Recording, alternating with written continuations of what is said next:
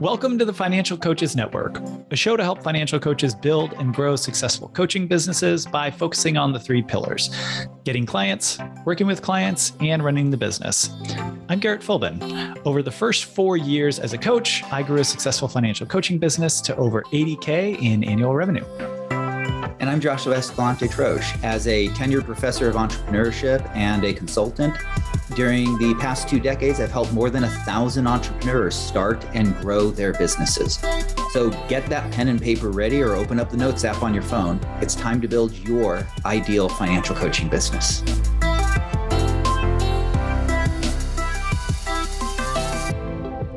Welcome back to Financial Coaches Network podcast. Emily, what are we talking about today? So last week we started talking about perfectionism. So today we're going to continue that conversation, namely around the topic of why you should stop pretending you have your sh- whatever you want to fill in that word with together. Your shift we, together. Yes, your shift together. There we go.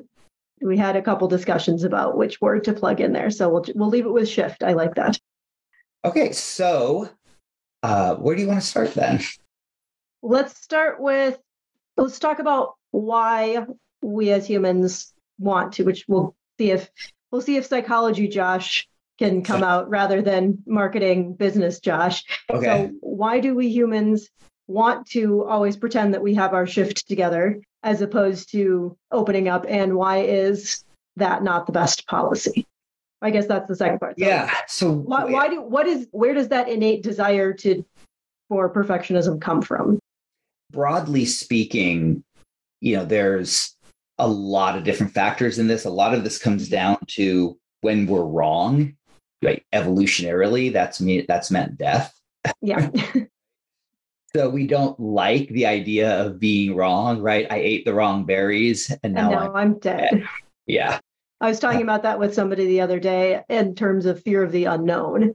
Mm-hmm. Um, they were plugging in all their data and they're like, you know, it's not great, but I feel so much better just like seeing all the numbers there. I'm like, yeah, that's because, you know, we don't know what's in that cave. Is there a bear? Is there a tiger? Is something going to chop my head off? I don't know. That's terrifying. And yeah. yeah. So we have a natural dislike of the unknown. And of course, when we want to pretend that we know something, that we have our stuff together, that it it's us coping with that natural fear of the unknown, right? Yeah. Humans don't like ambiguity. Um, we also have a, a very strong uh, tendency toward loss aversion, right? We don't, we fear losses far more than we fear gains. Mm. And I think a lot of people attribute the desire to like show that you know a lot of stuff to the desire to like build your your reputation and mm-hmm. absolutely there's a part of that that that's incorporated into it but you know you also have to realize that it's also the fear of losing your reputation if you don't yeah. have the answer and my guess is if you've ever been in a situation with a client and they've asked a question that you don't know the answer to right that fear, that that anxiety that bubbled up inside of you wasn't from, oh my God, I have the, the ability to show my expertise. And now I'm anxious about how I show my expertise. So I need to pretend like I know this stuff. Right. It's, oh my God, what if they find out that I don't know something that they're hiring me to know? Right. right? So Absolutely. it's that fear of loss aversion that's that's hitting us harder. Um, and so those two things really, really play into it. There's also sociocultural things and family dynamic things of growing up um, with regard to we we have this tendency not to um, not to celebrate being wrong right? Yeah. so you know we you're you're expected to get the right answer. Yeah. And if you don't get the right answer then you failed the test right?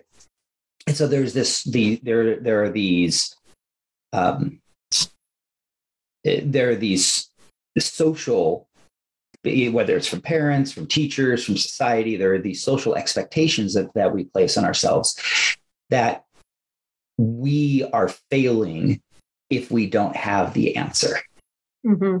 right as opposed to um, we're not. You know, and it's kind of interesting. You know, your science class, you're expected to get the right answer, and if you get the wrong answer, you're in trouble, right?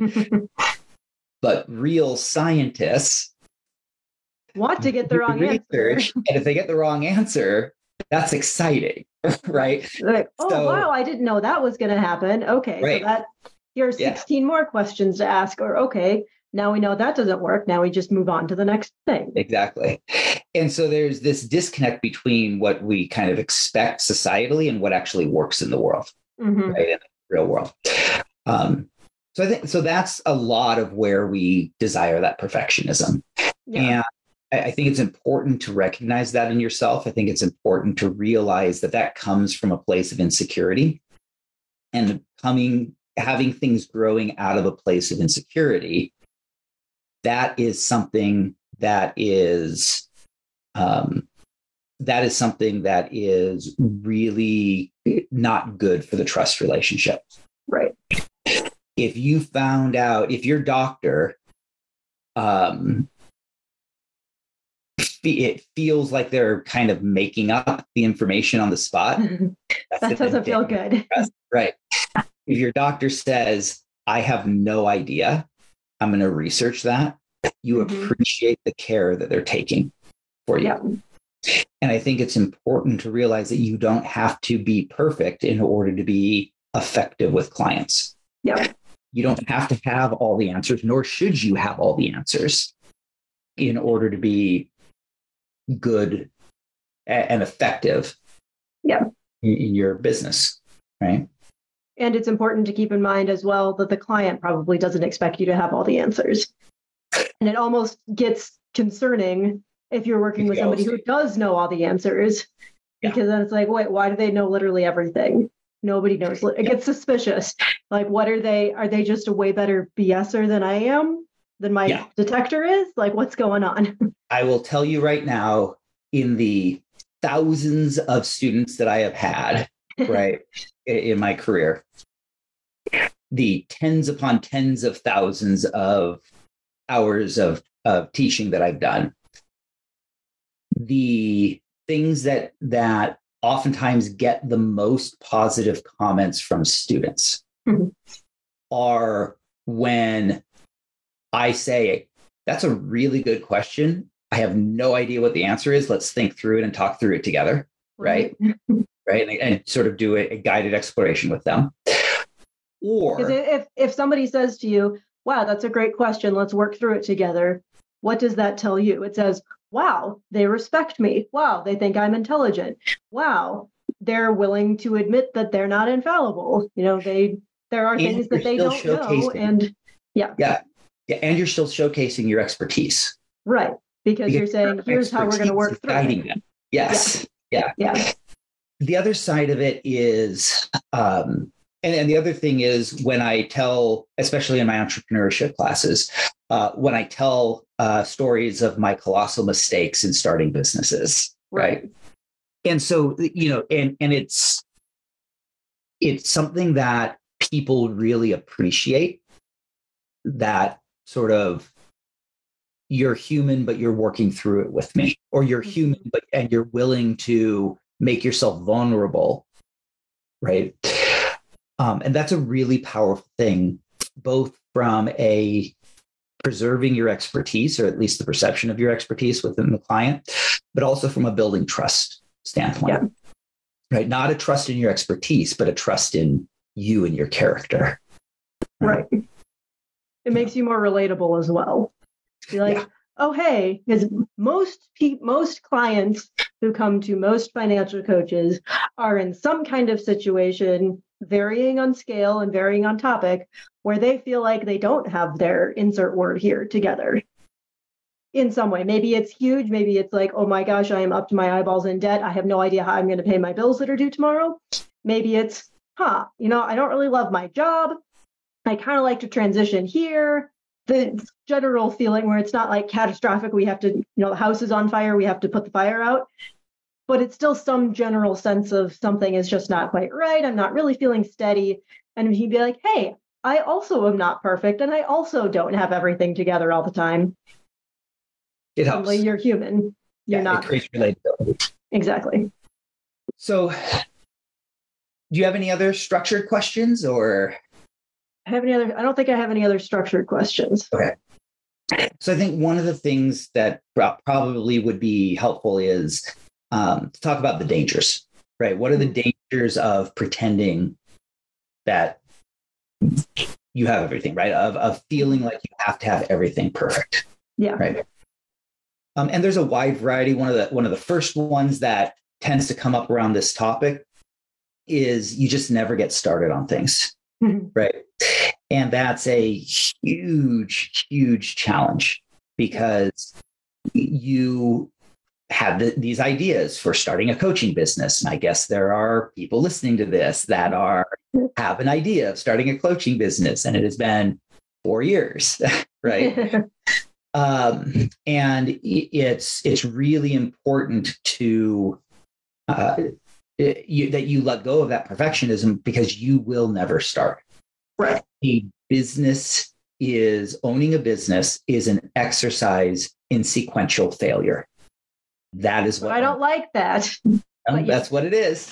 Yeah. So if you don't like that, go work for someone else. Yeah. Right.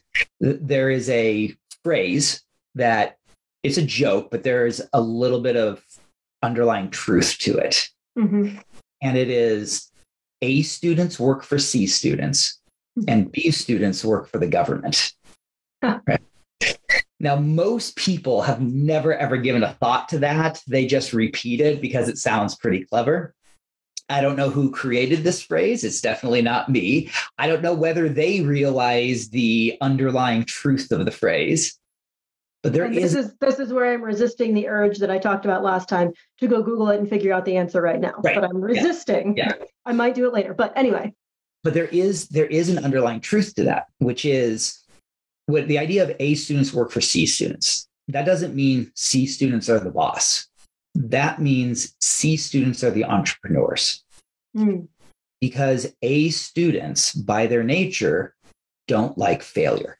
Mm-hmm. They don't like getting things wrong, which makes them incredible managers, incredible employees, incredible COOs and CFOs. But because they don't like getting things wrong, because they are so focused on getting things right, it makes it very difficult for them to sustain their own personal life and mental health and everything else with the business because you are so constantly met with your own failure as right. entrepreneurs. And so A students work for C students because C students, they're comfortable with failure. You don't become a C average by getting nothing but C's. You probably got some B's and A's and you probably got some D's and F's, which means you're comfortable with failure. It happened, but you have enough persistence so that you don't fail the overall class. Hmm. Right. And I think that's one of the big dangers as as potential entrepreneurs of of people who have been A students, of perfectionists, right? Is that you're going to have a really hard time if you hold on to that perfectionism. And I know that's a hard thing to let go of. But if you hold on to that perfectionism, you're going to have a hard time being successful as a business owner. It's why so many times we talk about, you know, this is where you have to let go of your perfectionism mm-hmm. in launch. Yeah. It's why so many times we talk about don't worry about all this other stuff that you're mm-hmm. seeing you have to do. That's a distraction. And it's why we give you here's the only thing you need to do this week during the during the first phase of launch, right? Um, and you can ignore everything else. Just do these things. Right. And I and I've had launch members in office hours say, but wait a second, what about all these other things? Like, yeah, those are good things to do later. Later. Right. Yeah. Focus on I know it feels like there's a million more things to be working on. Focus on a couple things and then you can work on the rest of it. Yeah. And so perfectionism is really dangerous as an entrepreneur. Right. The the second thing that perfectionism does is it for it causes you to focus on things that are not as important. Mm. Right. Like getting Going, perfect pictures on your website. Right, exactly. Right. so you spent hours trying to get your website perfect when in reality, any tweak beyond hour number two is going to have such low marginal returns hmm that you're not even going to notice it. At least you'll notice it over a 10 or 20 decade period. right. Right. And so perfectionism causes you to really focus in on things far too long and in far too detail. And that's a that's a really really dangerous thing. You know, because it it means that you're going to spend a lot of time getting a few things perfect as opposed to a short amount of time getting a lot of things Good sufficient. yeah. Yeah. Minimally viable business. Yes. That's the Yeah. thing that we keep pushing in launch. Yeah and as we look at that idea, you know, that goes back to again the A students work for C students, right? hmm The the reality is, you know, there's there's a joke in like the medical boards or you know law school or the CFP exam or other things like that. These really really tough exams. And there's this joke that I've said it, I know other people have said it, other professors have said it, where a student will come up being really excited. Oh, I got a 90% on it, right? Oh, so you over overstudied by 20%, right?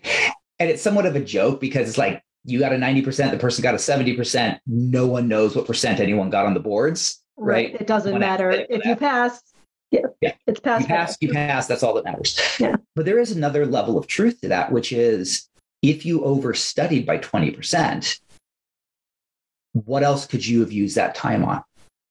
Could you have used that time to start working on your specialty? Mhm. Could you use that time to start understanding the medical billing process to make you more attractive to hospitals to hire? Mhm. could you have used that time to take a couple of psychology and counseling classes to take to have a better bedside manner which studies have shown greatly improves patient outcomes right Could you have taken that time to. To rebuild relationships that you haven't talked to in 16 years because you yeah and on the personal side exactly. Yeah because you have Yeah. gone on vacation right, right. Uh, had a date with your spouse who hasn't seen you in six months right? And, and so there is a truth to that of when you spend so much time on something you are saying no to other things.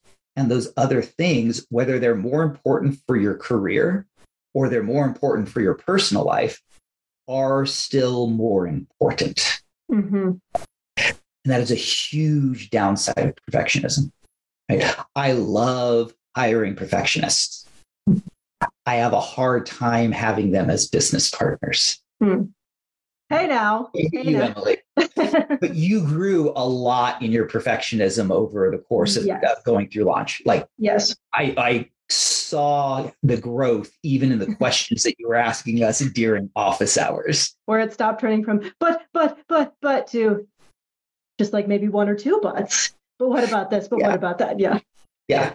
And the butts were more focused on Important transitioning things. forward yeah on important things but also transitioning forward to other things as opposed to butts that kept you in a cycle Hmm. right and so there was a lot of growth that that i mean i could see that yeah growth happen right and you've talked Okay, fine. I won't take it personally anymore then. yeah um a- and, you know perfectionists uh, it's it's a it's really really easy to get just get sucked into time vortexes hmm Yes. Yes. Yes, it is. Yeah. So the, your comment about overstudying, um, Emily and I have are both studying together for the AFC exam, Hmm. and that's something that we've actually been talking about the last couple of sessions. Was how much of this do we actually need to know? Because there's for those of you who haven't taken the AFC test, there's online mo- study modules, but then there's also textbooks that go along with it. And holy crap, this textbook, it's like a full on like college type textbook of here's all the definitions and here's 18 chapters. And we're like, do we really need to know all of these, you know, investment formulas and all these tax books? I don't really think we need to know this. And so my my perspective has turned into okay, if I know 100% of these modules and like 50 to 60% of these modules, then I'm going to call it good because that's going to average out to enough to get me to pass. I'm not going to spend the time focusing on things that are not going to be as relevant. I think that works for the AFC. Yes. I think that works for the AFC. And that's what we've talked about is there are some like there's a bunch of ratios where like I know we need to know the ratios. Those are going to be super important.